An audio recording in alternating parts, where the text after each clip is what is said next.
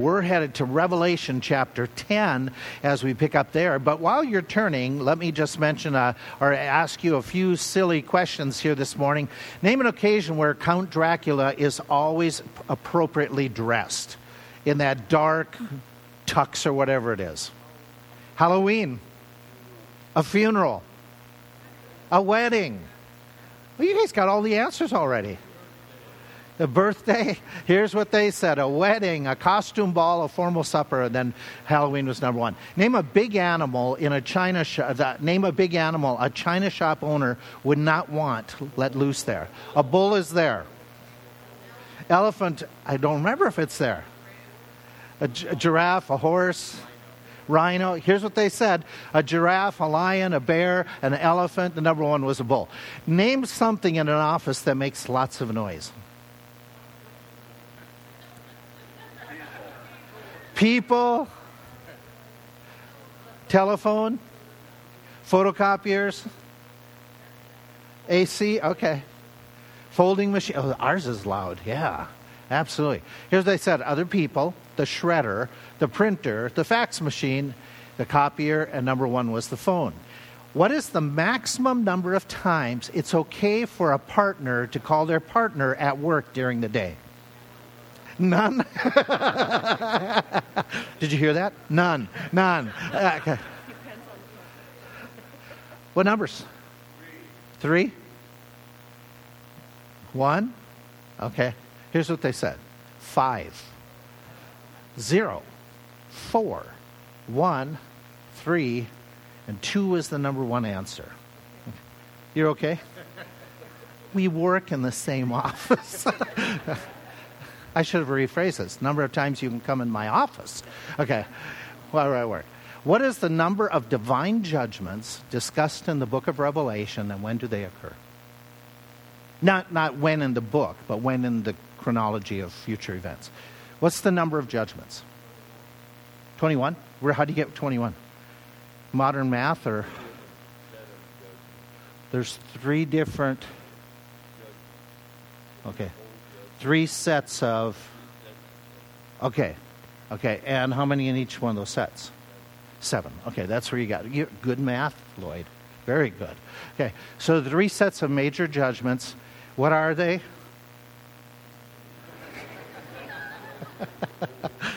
the s- seal. Mike, I gave you the answers to help you out. Yes, okay. What do you have? What did you say, Doug? The seal, the bowls. What's the other one that's other name for bowls? The vials, vials, V I A L S. Okay, and the last one, trumpets. Okay, so they are the different sets of judgments, seven in each one of these three sets. The first half is the seal judgments. What about the viol and, and, and trumpet? Second half. They're in the second half. So we're trying to just give a little bit of a distinction in that. Um, what, what do they? What is the nature of the judgments? Are they all miraculous? That's something that is abnormal? Are they natural? Are they man made?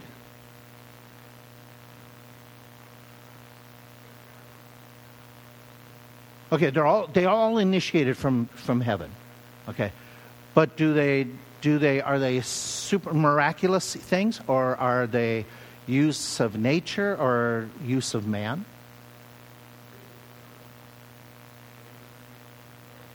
Nature and man. Okay? And, okay, actually, I, I gave you the, three, the answers. Okay? There are some that God uses nature, such as what? Earthquake, the, the storms, the, the fires, things of that sort, any man made judgments. The wars the worst. Man made, man made. Again, initiated by God, superintended by God. Any, any uh, supernatural, clearly they're dealing with the supernatural or spiritual element. The demons that are given out, okay, that they're happening. So uh, as they go along, these, these judgments get worse and worse and uh, the last the last uh, trumpet judgments are called woes, uh, numbers five, six, and seven, and so they get even worse. But God is using a variety of different things. Okay, uh, natural events that are heightened or suspended. As we said, demonic forces are engaged, and even humans are engaged in some of this with their persecution. Humans attacking humans, persecuting the believers is one of the seal judgments. Then you have the wars that are involved in the number six judgment. The result is going to be great death and devastation. Remember, we're in a seven year period. Right before these seven years, sometime before, we think it's very close to, what had happened with some of the people in the world's population before the tribulation. This involves you. The rapture. And so a number of people are taken away. We don't know what's happening and when that's going to happen. That's an imminent event. We don't know um, as far as how that impacts society. However, let's just postulate for a second. If all of a sudden a lot of people are disappearing, miraculously in a rapture. What are the possibilities for devastation? Airplane crashes, highway crashes. If, if, if you're on an operating table, not you, but if somebody's on an operating table and all of a sudden the staff disappears, could that be disaster for that person? Okay, so you have a lot of those different things that are potential that we don't know about. And so there could be, as a result of the rapture, there could be accidents, there could be deaths that would happen then. Somewhere is going to begin the tribulation. Immediately, days, weeks, months, we don't know. But the tribulation starts in the first three and a half year period in the seal judgments, one quarter of the people die who are alive, who go into it. That's a lot of people that would die. And then in the second three and a half years, a third die. Okay? Another third of those who survive. So death is going to be just common. In a seven year period, over 50% of the world's population will be gone uh, of those who live, plus all the Christians taken away beforehand. So this, uh, this just a devastating time. I would think there's not going to be an individual or family that's not affected by that. You would think everybody. And so you would think that there's going to be a lot of grieving which is really horrific for people, and especially people without any hope. And so that's going to be a devastating time. And then on top of that, there's going to be their own personal um, uh, uh, what word do I want to use? Crises. They're trying to just simply survive. I mean, what, what types of things make it so bad that survival is a challenge? Famine famine. Remember, it's going to cost a day's wage just to get one sandwich okay, for a family. So it's, it's a devastating time. And so we've been talking about it. We're at chapter, um, I said 10, and actually I want to be at 11, and so you're close enough. We're at chapter 11, and we were in the discussion about what happens in chapter 11. Chapter 11, if you're going through and marking your Bible, it is a, a parentheses between the chronology. He does this in uh, throughout, he does it in the Old Testament, and I, my illustration I always take you back to is Genesis 1 gives you the summary of creation. Then chapter 2 gives you the details, specific in more detail. That's very ancient Near Eastern type of writing. That's what happens in the book of Revelation. He's giving you some chronology, but he's all of a sudden interjecting and saying, hey, just to answer some questions, here's how people got saved in the first half 144,000. And so he's given us information about the, um, about the different judgments of the trumpet judgments. And right after he says, it's gotten so bad. And we're right towards the very end, and we're ready to hit the seventh trumpet, and the demons are loosed. And just in case you're wondering, is has God lost control? In case you're wondering how God, how how it got so bad, He's going to give us chapter 11, 12, and 13. Those are giving. There's kind of like He's stepping back and giving details uh, that start with the middle of the tribulation. Even though he's given chronology up through chapter 9 to the end, he now backs up and gives us, hey, just to explain a few things. And so in the explanation, he's talking in verses 1 and 2 about God measure, having the John, uh, Apostle John, measured the temple, which is an indication that God is still owner of the temple. God's going to take charge. God's going to take it back eventually. And the people that God uses to try to convince people for salvation is the 144,000, but also he introduces the two prophets um, who we've been in the middle of a discussion with. And they're going to be the people that God is going to use to preserve a remnant and the, the temple in God's mind from being totally vacated and given to the, to the, uh, to the supernatural demons. And so he says in verse 3 I will give power unto my two witnesses, and they shall prophesy for 1260 days, which is how many months? 42 months, years. Okay, which is the second half of the trip. They're clothed in. And by the way, let me just jump from verse 3 to verse 13. The same hour there was a great earthquake, tenth part of the city fell, uh, fell, and there were slain. And he says in verse 14, the second woe is past, and behold, the third woe comes. That puts us into the chronology of when the two prophets show up. They're in the second half of the tribulation because, according to verse 13, the same hour, that is at the very end of the tribulation period where the second woe has passed. Now we're getting to the third one. And so we know they're in the second half of the tribulation. And he says there are two olive trees. We supposed in uh, two candlesticks, this is referenced to Zechariah 4, where he gave a vision to Zechariah of two olive trees with pipes that were providing olive oil that was used to keep the candelabra of the Jews burning constantly in the vision. And he had said in chapter, in Zechariah 4, uh, 4, when he gave that vision, I want you to understand it is not by man's power, but by my, my might, my spirit. And so I think if that's the reference, what he's doing in verse 4 is saying these guys are supernaturally empowered. It's of God, it's not of them. And if any man will hurt them, fire proceeds out of their mouth, devours their enemies. If any man will hurt them, he must in this manner be killed. These have power to shut up the heavens, that it might not rain in the days of this prophecy, have power over waters to turn them to blood, to smite the earth with all the plagues, as often as they will. Interesting phrase that they can bring this at God's going to support them as offer whenever they choose. And when they have finished their testimony, the beast that ascends out of the bottomless pit shall make war with them and shall overcome them and kill them. I made the observation last time that this is the first of 30 different 30 plus references to the beast who we'll find out in the next couple chapters is called Antichrist.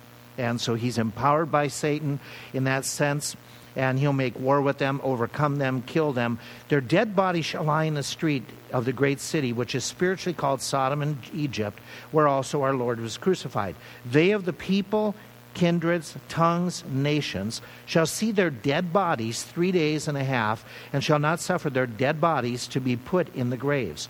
And they that dwell upon the earth shall rejoice over them, make merry, shall send gifts one to another, because these two prophets that tormented them that dwelt upon the earth. And after three days and a half, the Spirit of life from God enters into them. They stood upon their feet. By the way, did you notice what happens with the verbs? Do you know what he just did with the verbs? What tense? Past tense. Why would he do that in prophecy? Because it's true. It's so true and it's so determined, it's, it's going to happen. And he says, There's three and a half days they stood upon their feet, great fear fell upon them which saw them, and they heard a great voice from heaven saying, Come up hither.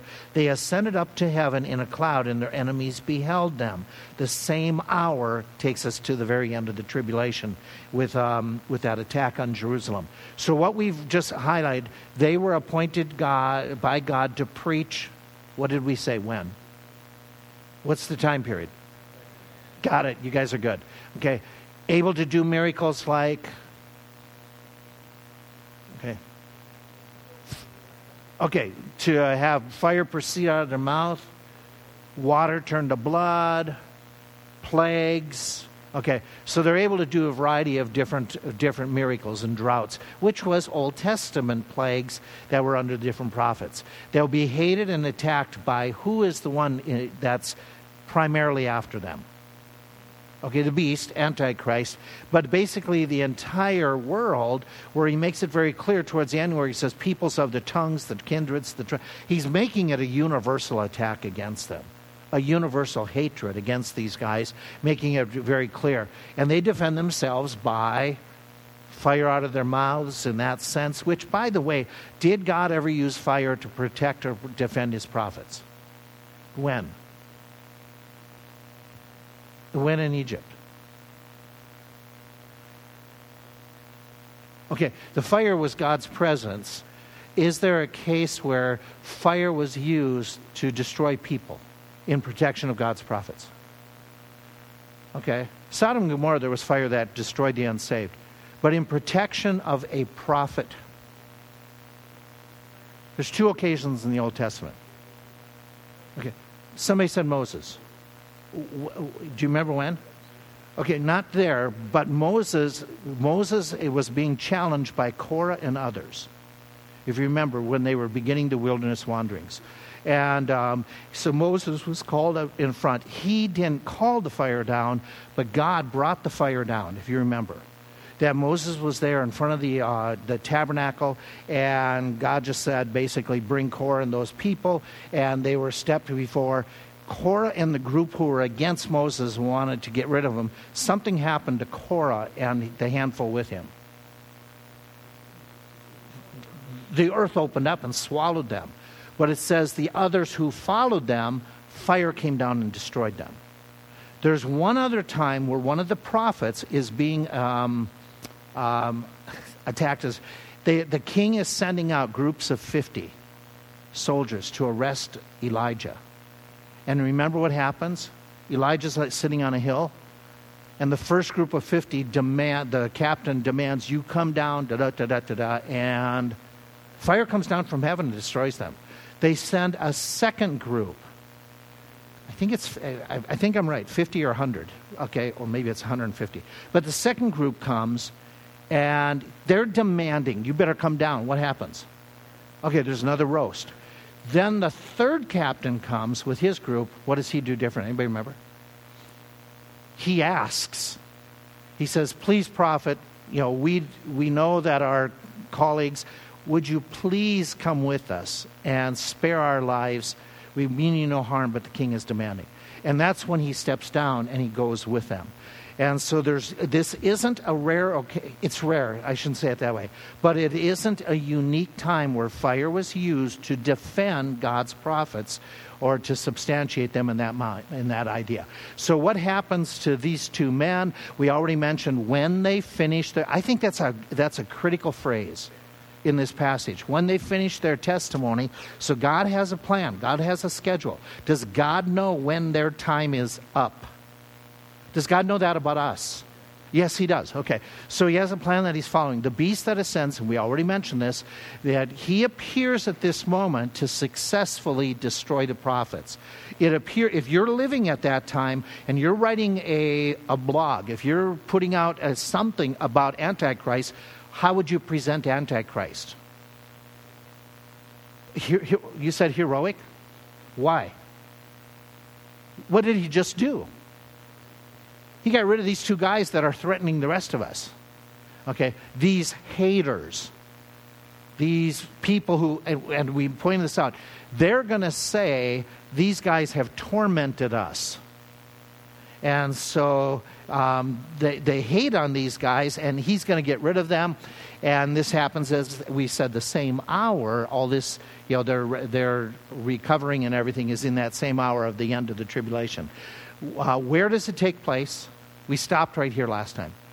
Jerusalem. You know that because it is the, the great city, but it also clarifies very specifically the city where what else happened historically where Christ was crucified. But he calls the city two different names Sodom, not Gomorrah, Egypt. Why would he call them those names?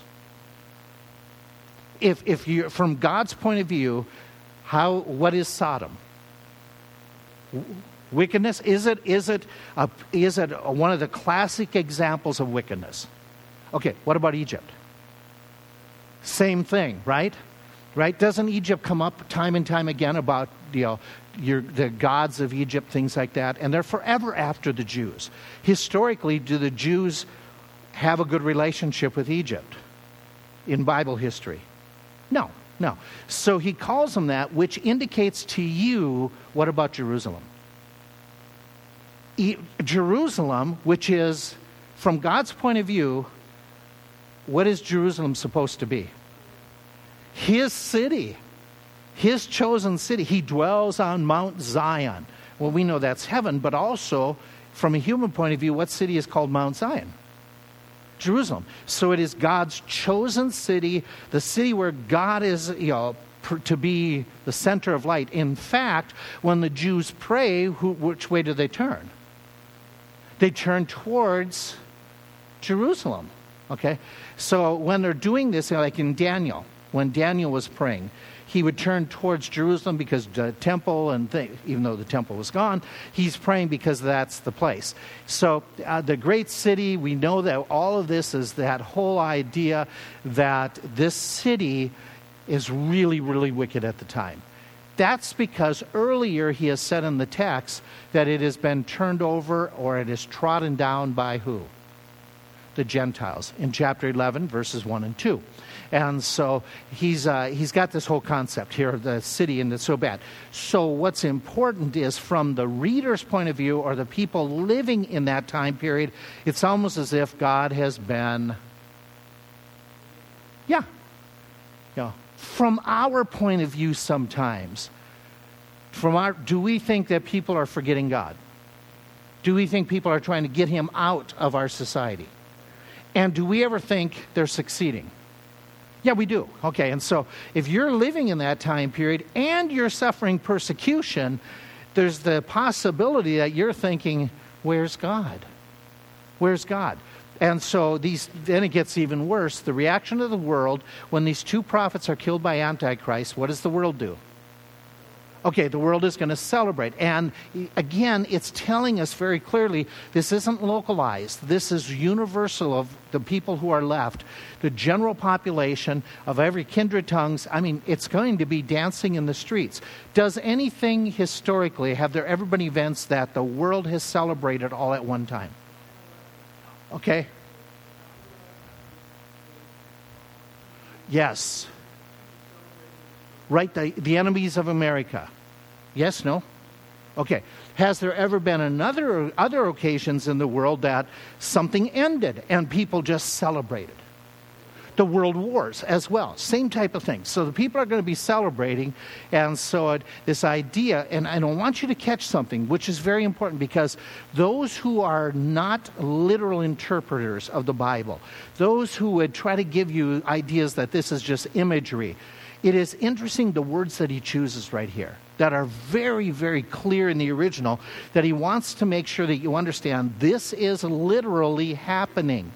This isn't something figurative. So he uses a different word that he talks about when he says their bodies, and he uses it three times in the text.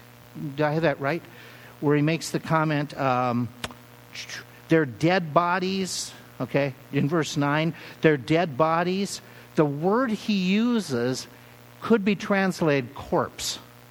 He typically doesn't use this word about bodies in the New Testament or when he's referring to somebody who's dead. So he's using it very clearly to catch our attention that these people really, it's not that they went into the hospital and into a coma for three and a half days. What does the, re- using the word corpse very specifically, what's he want us to know? They're dead. They are physically dead. This is not a resuscitation in that sense of somebody who's just passed out. And so the author wants us to understand these guys are dead, dead, dead. Literally, physically. There's no doubt that they're dead. And it says the whole world's going to see this, which 100 years ago, people didn't understand this text. For you and I living in 2023, what do we say? This is every day. We see events worldwide. I mean, we can do what? We can even sit in church and pull them up on our phone. Okay. Not that you would, but I mean, we can. We have such access. So this passage is making more sense to you and me today than it did before. And so they refuse to remove the bodies to get rid of. Them. Why would they do that? Why? I mean, they're celebrating. Okay, they're dead. Would would would we in our culture, would we want to leave a dead corpse around? Why would they do that? There's a difference in culture here. Okay? There's a difference in culture. And it has happened in our lifetime. We have seen this happen. Yes? No? Okay. Remember when the troops went in? Uh, is it the. Uh, I, there's a couple of. Um, for instance, when they went in to rescue, I'm going way back, um, the transition between Carter and Reagan. Okay, and they try, and Carter had sent in to rescue the, the hostages, and they crashed. Some of you have no idea what I'm talking about. Okay, it's, it's not that ancient history. Okay, it is, I guess. We were back in the 70s, okay, and the 80s. But remember what they did with the bodies of the American soldiers that, that when, the, when the black helicopter crashed? They dragged him through the streets, and then they even hung him upside down for a period of time. Why did they do that? Disrespect, defeat, disgrace. It is, it is in some places in the world, this is their way of showing absolute disdain for that individual. We read about that in history that some people who were killed to really show, and I'm being morbid here, but to really show disdain for that individual, they may cut up their bodies. They may abuse their bodies. They did this in the Middle Ages against believers. That they wanted to just absolutely, the, the authorities in England and Spain, different, when they were under the Inquisitions and persecutions, they would attack people who are already dead.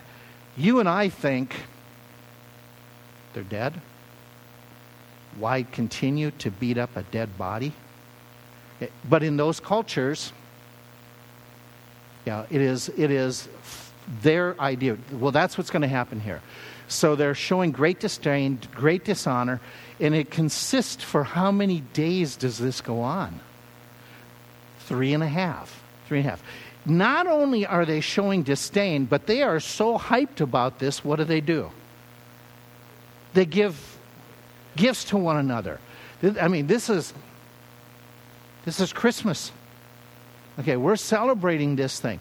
Now, just for your information, the Jews were forbidden to do this to their enemies. They were not to disdain, dishonor, disrespect bodies of, of their enemies. God made that clear that this isn't something to be done, even though it was very cultural in that part of the world. And so they're going to have this celebration and they rejoice and they carry on. This is the only time in the book of Revelation you find the word rejoicing relating to whatever's happening on earth. There's, there's rejoicing in the book of Revelation, but where is it portrayed? Always in heaven. This is the only time it's here on earth. They're making merry, sending the gifts, they're gloating over it. And we mentioned this last week. Their comment is they tormented us. However, who attacked who? Yeah. Do you remember? It was always when they used fire and different things, what were they doing? They were defending themselves, okay? And so it wasn't a, you know, they weren't the initiators, but again, haters twist the truth. And so this happens that they do that, and as a result, the torment, if there is a torment from the point of view of those who are killing them and celebrating their death, it's you tormented us with your miracles. You tormented us with your message. Do people think this way that they're being tormented when they're told the truth? Yeah, yeah, that happens. And so they just hate God so much. And they, they hate, so they hate God's messengers. And so they're, and, and they know, and remember what the world has already displayed. Does the world know the source of a lot of the judgments? Yes. What have they said in earlier judgments? Run into the rocks and the caves and hide us from the wrath of God. Okay, so they understand that, even though they're going to say we don't believe in God. It's amazing how people do when they get into a crisis. And so what happens? They're doing that same thing. Now, what happens? You already know. Spirit of life enters them. They stand upon their feet. Great fear falls upon those who see this happen. Their bodies, and there's no indication that these bodies that are uh, that are um, left out, we have no indication that they're preserved in any way, shape, or form. And so ugly dead bodies all of a sudden come back to life and restored. And a great voice says, Come up here. And these two ascend up into heaven. Catch the next phrase. Okay? they ascend, and who witnesses this? Their enemies beheld them. So multiple people behold. There are different thoughts that come from this text that I just want to throw out.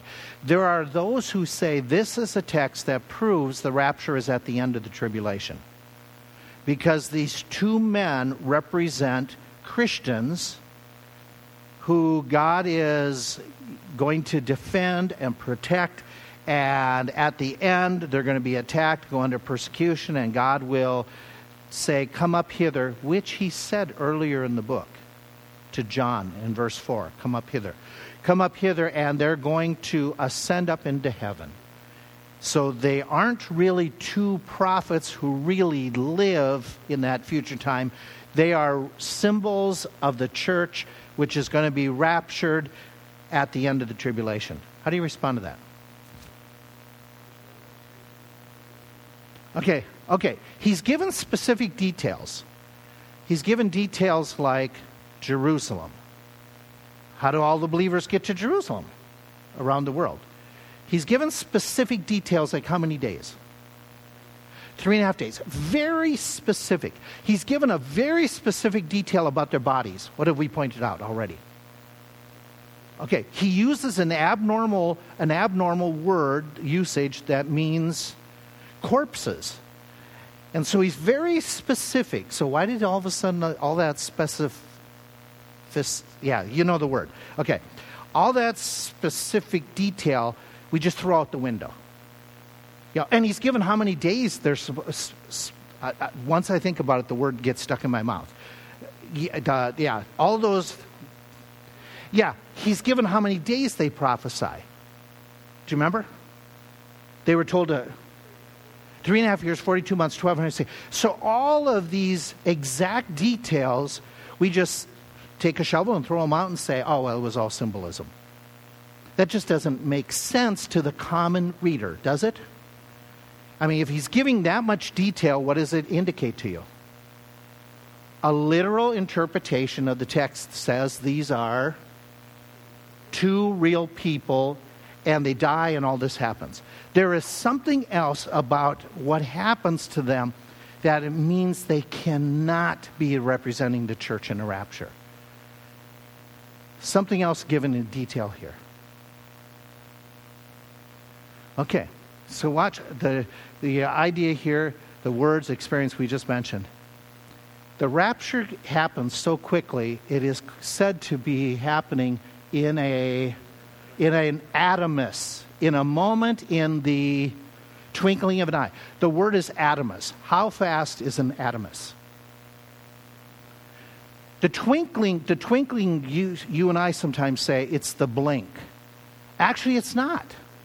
It is just a gleam that comes off the eye. How quick does a gleam? Okay, yeah, I mean, and yet what happens with these guys? The whole world is watching this and seeing. For the whole world to see them go and to understand they're going, doesn't it indicate some form of gradual? It might be fast, faster than gradual, but it's observable. Okay? Where the rapture is clearly instantaneous. All of a sudden, it's going to be like you turn. It's not like you're turning and they're watching you go up from your pew and going up. It's going to be just, okay. Yeah. Um, you know, it's not like all of a sudden, if I'm visiting a cemetery, let, us be gross about this. I'm visiting, and all of a sudden, the graves or the bodies are coming out of the graves, and I have lots of time to figure out how to get saved. It's, it's not going to be that way. Okay? And so it's all happening. And so the idea, this passage is not picturing the church being raptured. You're going to read that. And when you do some of your research, this is going to be promoted by those who don't believe in all of this um, literal interpretation of the book. And that's one of the more popular ideas that's coming out right now is that this is indicative that we're going to go through and we Christians are going to be protected by God through all the persecution. We won't suffer famine. We won't suffer any of those things. And while they're saying all this, I'm going, but in the very book you're talking about, it says what happens to the believers. they're going to be they're going to be martyred. Right? Okay, and so it's it's it's this feel good idea about the tribulation which I don't understand. Okay, so what do we learn from just these two guys? Okay, let's, let's just postulate a few things. If you're going to say, okay, from the example of the two prophets, what stands out? Any truths about God? He's what? How do you get he's not willing that any should perish? Okay. Even though the world is under judgment and they're experiencing judgment, is God extending mercy? Okay, what else do you learn about God? Anything else that stands out? Okay, in the end, he's going to be victorious. Anything else stands out? Take a phrase, and when they had finished their testimony. There's a timeline. Okay, so we just pick a few things. We know this, which is, by the way, very important for our Bible interpretation. This is critical. This distinguishes us from covenant theology, Reformed theology. This is, this is the big key that, that differentiates um, Bible interpretation literally versus covenant and symbolism or Reformed theology, which is becoming very popular in America. We believe, I hope you do, we believe that according to the Bible, the Israel and the church are distinct. They're two different entities, and God, the church has not replaced Israel. God is not done with Israel. He will fulfill the promises he made to them that he says, I'll give you the land. Okay, that's going to happen. I will recover. And so God is not done with Israel. He's working with them. God never leaves himself. There's what you had said. God's servants are invincible until they have completed their task. That includes you too. That in the sense that as God is working in and through you, his timetable that he has for your life is amazing. His work is really done by the Spirit, not by us. And again, this text for these two great prophets, it is highlighted by verse 4, if we understand it right, that the work of God is by his might, not by our might. Do we need to remind ourselves every day of this? Absolutely. So, even God's best servants are not immune from a difficult situation and personal sufferings. That is a truism. We go a little bit further. The world will hate upon God's servants because they hate God. That is true in your life. People will hate you because you represent God. No matter what happens to or is done to God's servants, they have, Bob, this brings what you had said. God will have the, and tongue in cheek, God and us are going to have the last laugh. Okay, there's, it's going to turn out uh, in the good. God uses evil even for good. God works can, even in the darkest of days and the darkest of places. Remember, what has He just called Jerusalem? Sodom and Egypt. Is God still working in that dark, dark place? Yeah. Can God work in your workplace? Yeah, absolutely. So then what happens is he says, and the same hour, there's the great earthquake, one tenth of the city fell. It has to be Jerusalem because it's a great city, already referred to in the beginning of the chapter. And so he says, 7,000 die in the earthquake. There is a phrase, I don't fully understand this phrase, where he, what he uses. And, and you can guess because I'm not sure what he meant, where it says there's a number of people slain. How many? 7,000 die in the earthquake, and he says uh, the men that were slain. And when he says that, he, when he uses the word men, it's a translation from a, from a phrase, not Andres is usually men. Um, so he uses a phrase that the word means, which we have up here, onomata, it means named ones. There are, he's referring to a specific group of named ones. Are they are they some of his own people that have the name of God written on their head? Are they of these that die? Are they named ones in the sense that they are, um, how do I want to phrase this? They are well known. They're public figures. They're part of Antichrist's government. They're part of those who, you know, if, if we were to pick the, in the, the people that we would say they are they are people with authority power, the cabinet of the president or some Senate committee. They're the named ones. Is that what he means? And he's saying that even those within Antichrist administration, they're taken out. I don't know. I don't know, but I just find it interesting that he uses this phrase uniquely in this spot. The remnant are terrified, they give glory to God. If people become afraid and give glory to God, what does that indicate in the book of Revelation? They're getting saved. They're coming to a point where they're recognizing, you know, I need Christ. Did the disciples ever get terrified in the presence of Christ? You're all supposed to say a hearty amen. Okay? Do you remember? I'm going to really be depressed. Do you remember any account where all of a sudden they were encountering Christ who they believed in, but they got terrified? Oh, thank you. Somebody said in the boat. Okay. Did you hear a message lately on that? When? Last week. Okay, thank you. Thank you. Okay.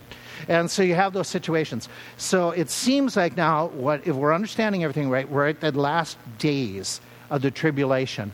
And then he makes this comment. He says, okay, the woe is past. Now we're into the seventh trumpet. And he takes us in the second half of the chapter where he says, And the seventh angel sounded, and there was great voices in heaven saying, The kingdoms of the world are become the kingdoms of the Lord. I, I read it the way my translation has it. I'm going to read it again. I want you to watch their, what they say and tell me if there's something different in your translation, if you have a different translation uh, they're going to da da da da saying, the kingdoms of this world are become the kingdoms of our Lord. Does anybody have something different at all? What? Where? The kingdom of the is become the that's the way it is in the original. In the original, it doesn't say the kingdoms it says the kingdom, which is a really strange historical thought. Okay? But highlight, we're going to come back to that. Okay, because that's an important thought. The sounding of the trumpet takes place, and when this the sounding of the trumpet, it says the four and twenty elders who are in heaven sitting before God in the seats fell on their faces and worshiped God, and they said, "We give thanks, O Lord God, which art was and art to come, because you have taken to yourself the great power and reigned and has reigned, and the nations were angry, and thy wrath is come, and the dead of the time of the dead, that they should be judged, that you should um, give reward unto your servants, the prophets, and to the saints, and then that fear your name, small and great, and destroy them which are polluters of the world. The anti green movement. Okay. And the temple of, uh, I'm saying that tongue in cheek. And the temple of God was opened in heaven, and there was seen in his temple the ark of his testament, and there was lightning, the thunders, earthquake, and great hail. So let, us run through this section. This is just, he's going to expand upon it, but again, he gives us just this detail, and then he's going to give us a whole lot more in the next chapters. The sounding of the trumpet initiates the final events to bring about the kingdom. Okay, so with that, where we've left chapter 6 is Jerusalem's under attack. To bring the kingdom, Jesus Christ has to do what? He's got to come back. So this isn't hasn't said he's returned from heaven, but that's part of this. Okay, so we're right at that point where it's the details. And again, I remind you, not all the details about these final, this final trumpet, the final days of the tribulation, they've not been given. A lot of that was mystery. And so now we're going to get a lot of these details right here, and then when he picks up with the trumpets, uh, again in chapter 15. The text tells us that it is the final woe. The text tells us it's happening in the very last days of the tribulation, the seventh trumpet. It tells us that it says that this final trumpet shall sound the seventh trumpet. Then you have people who argue this. They say that according to the book of Corinthians, uh, at the last, uh, Corinthians, First Thessalonians, at the last trump, the dead in Christ shall rise. First Thessalonians 4. And so they say, well, this is the last trump. This is the last trump, and this so this has to be when the rapture takes place. How does people like me who are goofy, how is it we say at the last trump the dead in Christ shall rise, which is going to be before the tribulation, and then in the tribulation there's seven trumpets? Is there a contradiction in that? I say no. But does it, to somebody who's inexperienced with the Word of God, does it look like a contradiction? Okay, how do we answer that? Well, obviously, it's different trumpets. Yeah.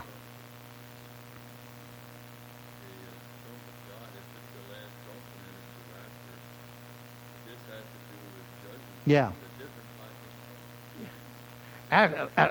It could be a different, you're saying a different type of trumpet altogether. I think the key is it's a different application to who it applies to. Okay? Is the rapture trumpet the last one that we're, we're going to hear that affects us? The answer is yeah. But when it's a trumpet of judgment, you know, and by the way, the text has already said, if we go back earlier, if we go to chapter 10, verse 7, he says, In the days of the voice of the seventh angel, that's that last trumpet, when he shall begin to sound, and the mystery of God should be finished, as he hath declared. Uh, did you catch the first part? In the days, plural. So all these events with the last trumpet, they take how long to occur? Days to occur. How about the, uh, the, the rapture?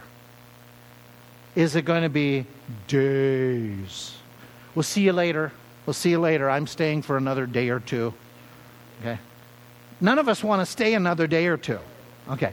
So it's yeah, just it, it's totally contradictory. The last trump refers to in 1 Corinthians, the last one that's applicable to us. Okay, and so we go a little bit further. Uh, let me go on with what it initiates the final judgments, including the seven bowl judgments, are going to be in part of this. It leads to the coronation of Jesus Christ. The kingdom of the earth becomes the kingdom of Jesus. Further details are now going to be given in chapter 15. So he's just giving us a summary of everything that's going to be in those final days Christ is going to come take the world. Christ is going to judge. Christ is going to uh, reward and he's going to uh, destroy. And we read in the book of uh, Daniel and elsewhere that that takes days.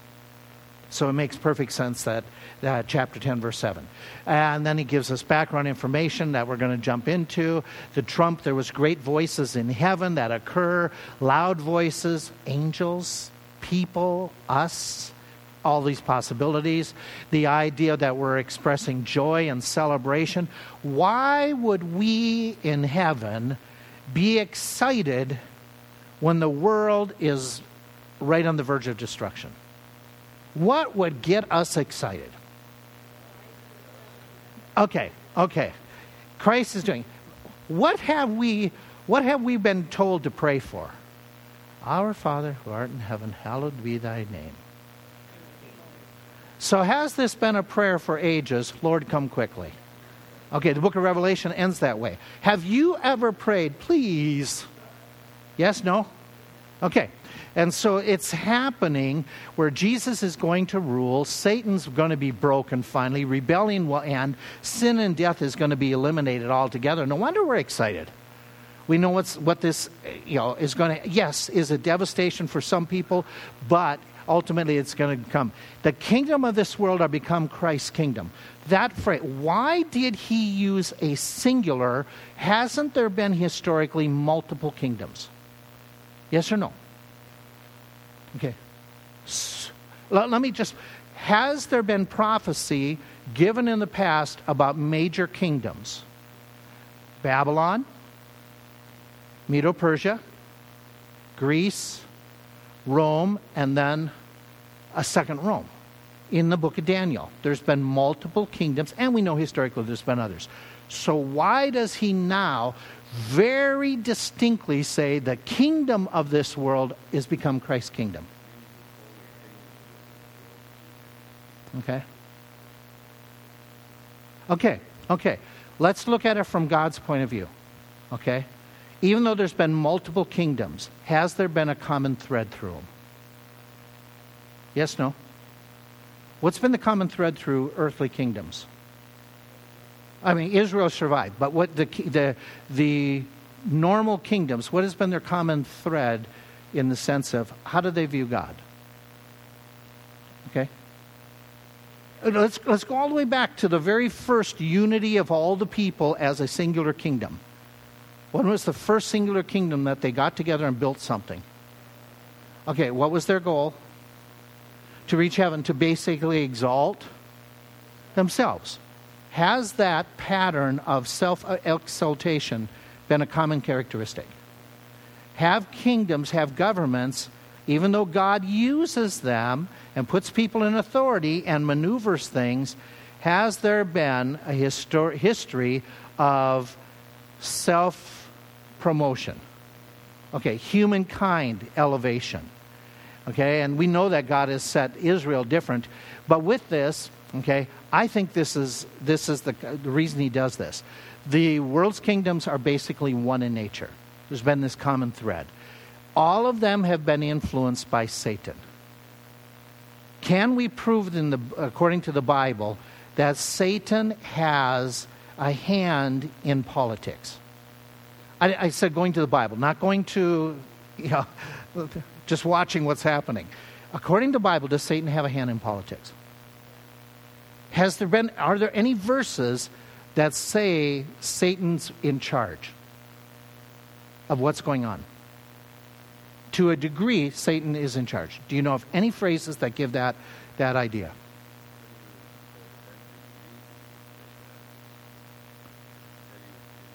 Okay. In the temptation, Lloyd is bringing up. In the temptation, he said, If you would bow down to me, I will give you how does he claim to have that authority? Because he, he has it to a degree. Are there other passages that indicate he is the powerful? I know God is ultimate, but that Satan does have a real role and power in our world. What's that? He's referred to as the God of this world once, twice, multiple times. Okay, let's just do that for a second. Okay, let's think this through. Even though God has ordained rulers and God is superintending and God's back, does he let Satan have some free freedom in working? The answer is yes. Okay, you give him enough rope to do what? Okay, so what has happened? Here's the different passages that are very interesting that he talks, he's the prince of the air. Now, I understand that there are groups around us who live in nearby that say that means he's the prince of TV, radio, everything that goes through the air, internet, that Al Gore made. Therefore, all these devices are evil. Is that what he meant by the prince of the air? You know, that he's the prince of everything that. I, I don't think it's that specific, but it's the idea does he have influence in the world? Okay, he's called the God of this world. He's called the ruler. That's the one I was thinking is multiple times. Jesus called him the ruler of this world on three different occasions. He's the one that, um, that in the temptation that you brought up, he's, he, has, he has the wherewithal to say to Jesus, I'll, I'll acquiesce everything right now. I'll stop doing what I'm doing. I'll let you have it, but you have to bow down to me he also is Jesus. Remember when Jesus is saying that idea where he says, A house divided cannot stand? He makes that allusion. He says, How shall Satan, in the context of the thing, uh, the paragraph, how shall Satan's kingdom stand? Jesus. Um, uh, endorses this idea, this concept that Satan is a powerful force right now. That he is has been given some realm of authority even here on this earth, which you think now, now, now bring it to its logical conclusion, starting with the spiritual concept. This present world is under a lot of demonic influence. Doesn't that explain the craziness of our society? That people are just. Satan's a powerful force. We underestimate that probably the people that should be the most aware are us. And we stop and, and fall short of the idea that Satan is a manipulator and he is against us. And so this is, this is a powerful passage. And so no wonder God is saying, I'm going to give them over to the reprobate minds when people claim to be so intelligent. He's just saying, You're following. And by the way, according to Ephesians 2, who at one time was following the God of this world? Us.